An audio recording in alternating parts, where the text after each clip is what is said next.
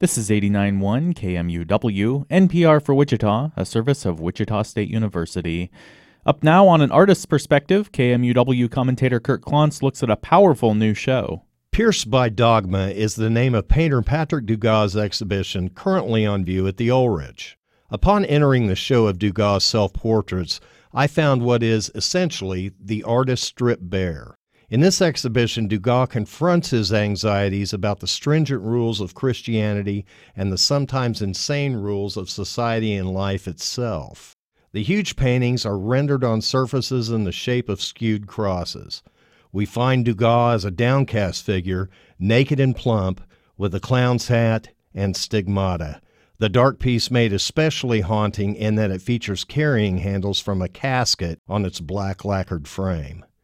Dugas as circus ring master, consuming his own left leg, and Dugas as a fortune teller, casting himself as both recipient and perpetrator of violence, explaining in a statement that he means to convey the ways in which any form of abuse that is visited upon the body, self inflicted or otherwise, can adversely affect the mind and spirit.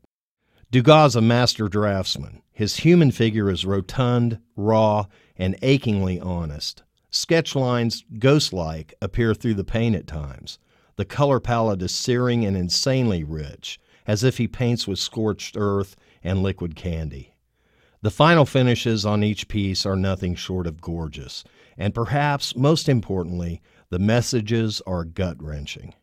What a shame it would be if this show doesn't travel to other museums across the country where others can drink it as I have. This juice, no matter how sour or raw, should be consumed by the masses. Tis good for the soul. For KMUW, I'm Kurt Klontz.